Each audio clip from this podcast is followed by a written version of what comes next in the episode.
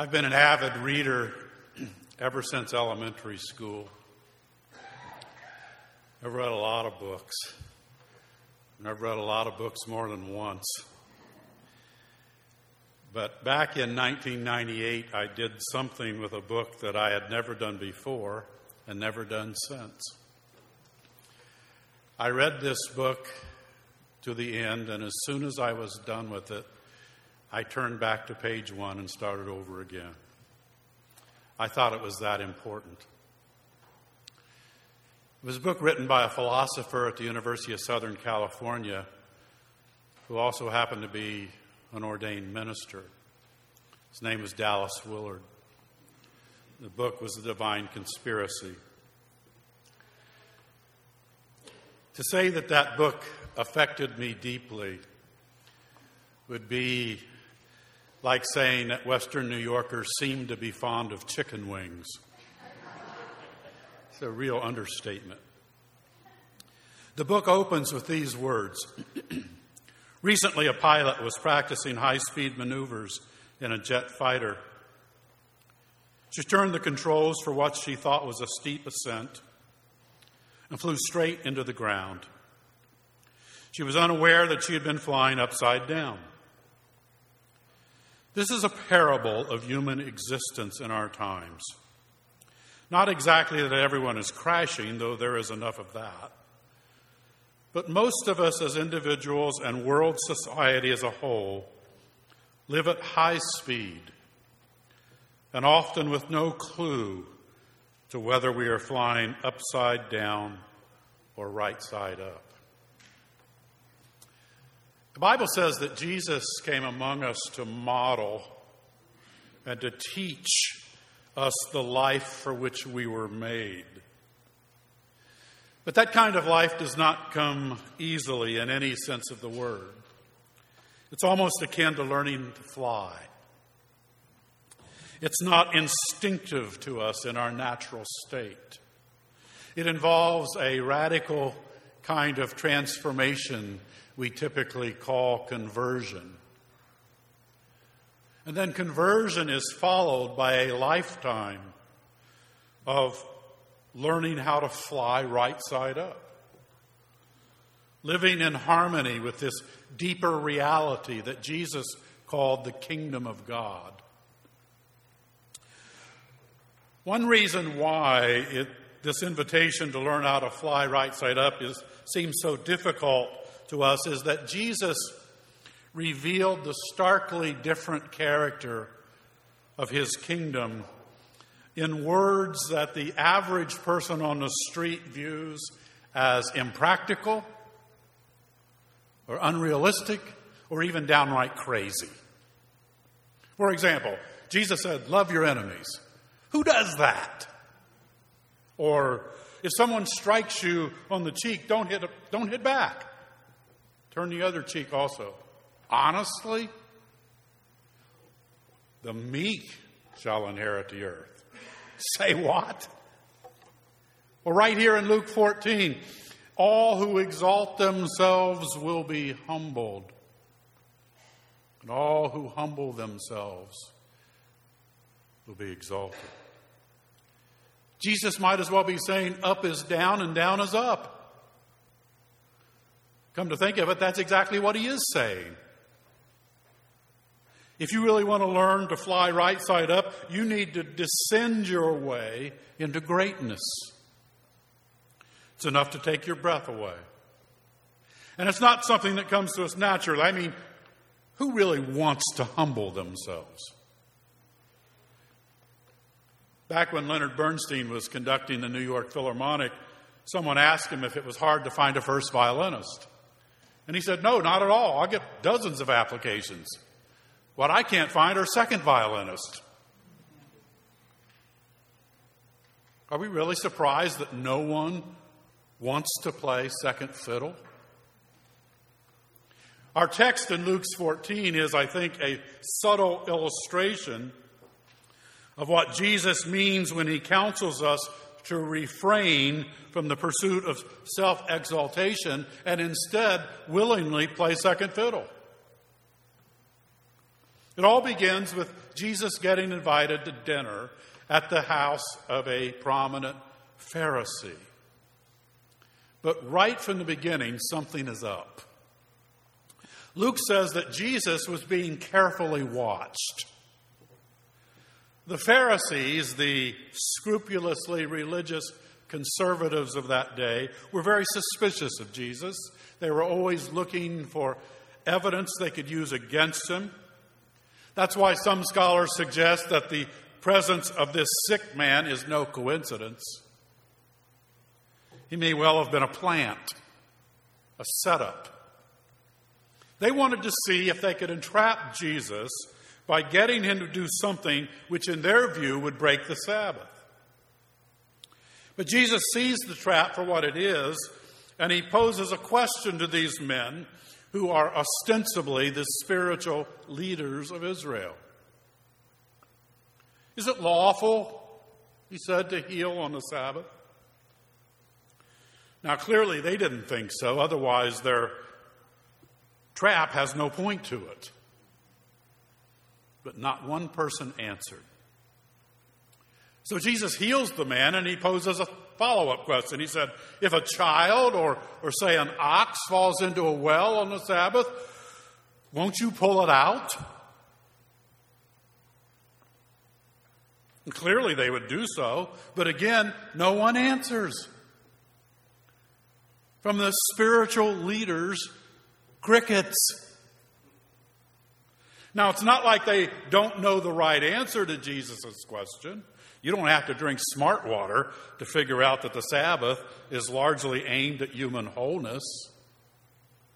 So how in the name of Moses could you decide that making another human being whole on that sacred day would be anything other than a validation of it and not a sin? But these guests of this prominent Pharisee are not focused on a man in great need. Instead, they are focused on an opportunity to undercut and accuse someone who threatened their standing as religious leaders. They're much more concerned with looking righteous in each other's eyes. And so a no-brainer question gets stonewalled. Now, if I were Jesus, I would have bid that group of self-righteous hypocrites a hurried farewell and left to find other, more enjoyable dinner company. But Jesus doesn't do that. Rather, in the aftermath of this healing, he turns the tables on them. Whereas our text began with Jesus being carefully watched, in verse 7, we're told that Jesus notices something. The watchers have become the watchees. Jesus notices how carefully the dinner guests choose their seats, eagerly grabbing the more honorable places at the table. Jesus says that such practice is short-sighted and it is fraught with risk. Much like today, the most important guests at events like this tend to arrive late. So Jesus says aggressively seeking prestige ultimately produces shame. A wiser approach, he says, is taking the lower seat, which is more likely to result in greater honor. Because if you exalt yourself, you will be humbled. If you humble yourself, you will be exalted. Jesus then turns to his host and says, what about you? Look who you've invited to dinner. You've invited people who you can put into your debt. And social custom dictates that they will need to reciprocate in the future. Instead of inviting all the movers and shakers in town to secure your reputation as a pillar of society, you should invite people who couldn't possibly repay the favor. Invite the poor, the crippled, the lame, the blind. You know, all of those conspicuously excluded from your social circle. Are you kidding me? Inviting the nerds, the freaks, the social untouchables to your dinner parties is the key to long-term success and well-being? Apparently so in the kingdom of God. Jesus says there's no generosity in giving to those who can repay. And so here it is. As much as it goes against the grain, humility is to be the hallmark of the followers of Jesus. Don't seek the prestigious front seats of honor, but seek out the less conspicuous seats. In fact, do not only be humble, but give to the humble without hope of repayment. Be generous without expecting to be paid back, because true humility expresses itself in ignoring questions of class or rank. Now, I don't need to tell you that this flies full speed into the face of what we typically see in our culture. Human beings tend to be hospitable mostly to our friends or relatives, but Jesus opens up the community of relationships here so that no boundaries of class or rank exist. The best hospitality, he says, is given. It is not transacted. It is not exchanged. To invite those who cannot repay is clearly not the cultural norm, and there will be no return invitation forthcoming. But Jesus says that there will be a day when all of these accounts will be settled and everything will be put right. So we are to invite them and leave the question of recompense to God. Now, as I said earlier, Jesus is trying to teach us how to fly right side up. And this text underscores that getting our egos, our pride, our self-conceptions under control is foundational to the entire process. But it's not easily done, particularly in our current culture of the self. How do we possibly live humbly in a world that is breathlessly trying to keep up with the Kardashians? How do we manage our egos in a culture where self reigns, where you can literally be famous for being famous? Ironically, nothing so clearly illustrates our culture's preoccupation with self as does the phenomenon of selfies. You noticed everywhere you go? And I mean everywhere. People snapping photos of themselves. To what end, I can't begin to guess. And as these self-snapped photos have increased in popularity, so has the pressure to capture a death-defying picture that can take the internet by storm. Apparently going viral is the today's equivalent to winning the lottery. That's what has birthed the Kilfie. A Kilfie is a selfie you take in a risky or astonishing position at a dangerous location. Sadly, this trend has led to a rise in actual selfie deaths. A study done in 2018 showed that over 300 people had died trying to take selfies in the past 5 years. You see the irony? People dying trying to get fame from a selfie. It's a cautionary tale that brings into sharp focus the dangers with being overly consumed with the self. These Pharisees want the best seats at the table precisely because everyone else wants them as well. They want them because they believe that securing a place of prestige is vital to their happiness and well-being. And so they offer hospitality to all of the A-listers so that they will be socially esteemed. And remember that these men are the spiritual leaders. They are the models who will teach the rank and file how to live out their faith. But as Jesus warns, these efforts often blow up in our faces, and it is such misdirected desires for self-exaltation that produce so much of the tension and the heartache and even the violence in our world today. And so Jesus says, don't fall for it. Don't become a prisoner to your self-image. It's as dangerous as flying upside down. Some years ago, there was a man who worked here at the college in the Office of Student Life. He had a Ph.D. in higher education from William and Mary. But he began to sense a call to ministry, and so he resigned, and he moved his family to Los Angeles, where he could pursue that calling. To provide for his family, he applied for a position as a resident director at a local Christian college. I happened to be one of his references. The college calls me up, and after sort of him-hawing around for a second, they cut to the chase and said, "What's wrong with this guy?" I said, "What do you mean?" They said, "He's got a Ph.D., and he wants to be an R.D. in a dorm." You know, sometimes even Christians can't deal with someone deliberately going the other direction. Has to be something wrong with him. Don't ever think that learning to fly right side up comes easily, or that it's even understood.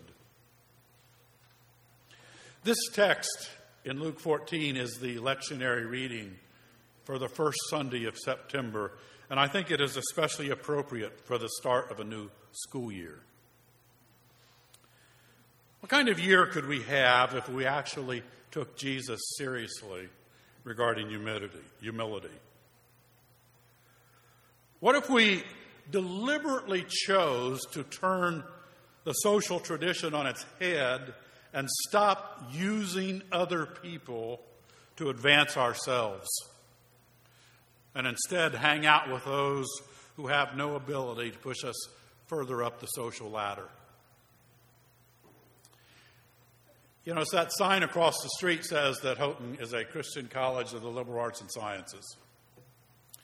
I take that to mean that this is a flight academy where we're learning to fly, right side up, properly aligned with reality, the way things truly are.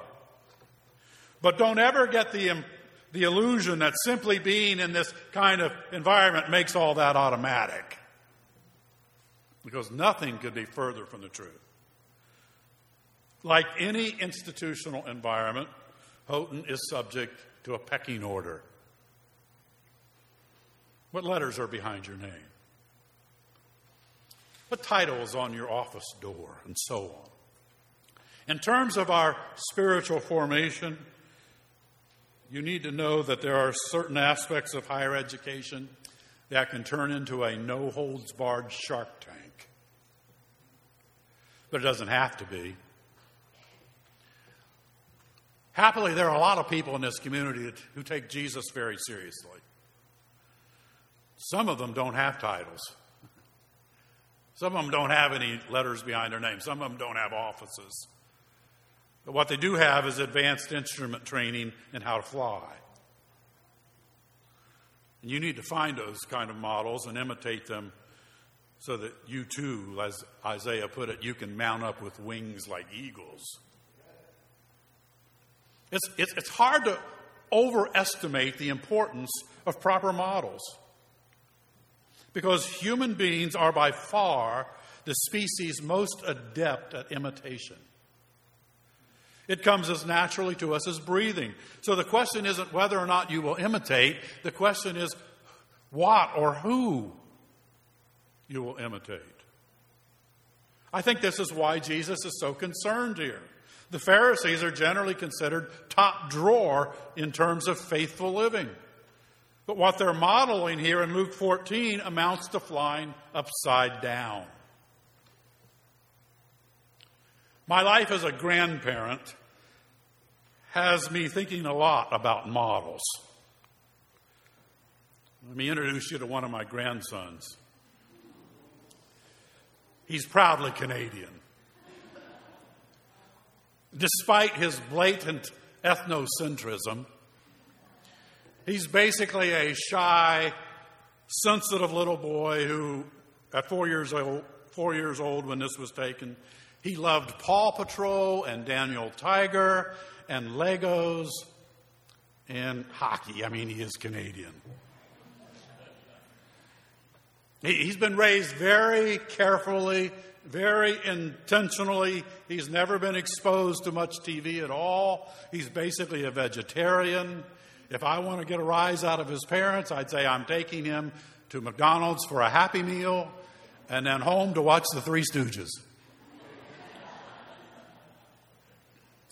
But, you know, over the last year, he's changed. He started preschool last fall. And suddenly he's obsessed with Batman and the Hulk, Ninja Turtles, and hockey. I mean, he is Canadian. So here he is now, Zucchini Man. I mean, if bats can have superheroes, why not vegetables?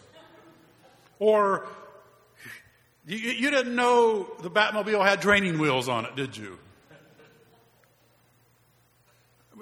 I tried to Skype with him a while back, and I couldn't talk to him. I had to talk to Donatello. What happened? In one word, recess.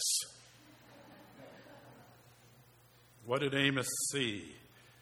He saw the big boys. Actually, when you're pre-K, he saw the bigger boys. He saw the alpha dogs. And who doesn't want to be an alpha dog? So you imitate them. You adopt their ways. You follow their lead because you want to be part of that crowd. As Peter Drucker put it so correctly, culture swallows ideology whole. No kid is born with an innate desire for capes, masks, and superhero figures. That desire is created by external forces, primarily peer pressure. And even though it's often harmless with 4-year-olds, their parents' concern notwithstanding, it's another thing entirely when we fall into imitating the self-exalting ways of the pecking order, fiercely competing with others for our places of prestige and crawling over others, literally at times, to secure it. I think that it's this critical nature of models that lies behind the most fundamental command of Jesus: follow me. It occurs to me that you can take all of these crazy sayings of Jesus and reduce them down to be like me. I'm the model. For the past 2 years, I've been telling anyone who will listen that the biggest problem in the church today is with people who believe in Jesus, but they don't actually believe Jesus. They believe that he died for their sins so they can go to heaven someday, whatever they mean by that. But they don't actually buy what he's trying to teach them about life right here and right now. But you see, the essence of discipleship is imitating the master. One of the students in my class at Northeastern Seminary put this on his Facebook page a few weeks ago.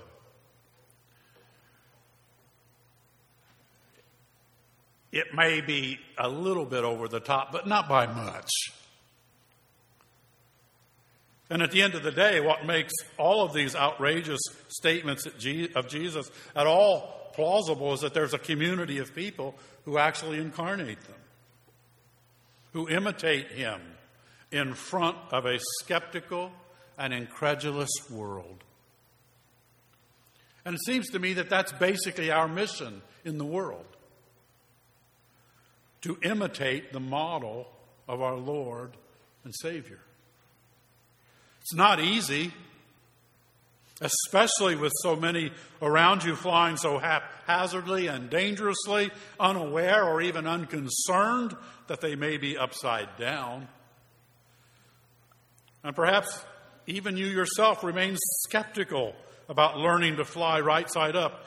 I mean, in a world obsessed with always going up, it can be a daunting thing to deliberately choose to descend, to choose humility. And maybe you're saying, does that really work? Jesus, our model, chose it. And it had cosmic consequences. Likely before any of the four Gospels were in written form. Scholars tell us that first century Christians were singing a hymn that is referenced in Paul's words here in Philippians chapter 2. About Jesus foregoing all of his prerogatives and instead choosing the humble way of a servant. If ever anyone had a right to the best seat at the table, it was the Son of God. But he willingly went down so that all of us could go up. How'd that work out for him? Paul says, God has highly exalted him. Every knee shall bow, and every tongue confess that Jesus is Lord. No, learning to fly does not come easily. But we have the ultimate model whose life and teachings will enable us to safely navigate the course of our lives, bringing us ultimately into the Father's house, where all of the seats at the table are equally exalted and reserved for those he claims as his children. Let's pray. God, you have called us to a life of humble service, and that rubs against the grain of our culture in so many ways. But help us to have the faith and the courage to look at our model, Jesus Christ, and help us to incarnate those values into our own lives so that people can tell that we have walked with him. And we'll praise you for this in the name of Christ our Lord. Amen.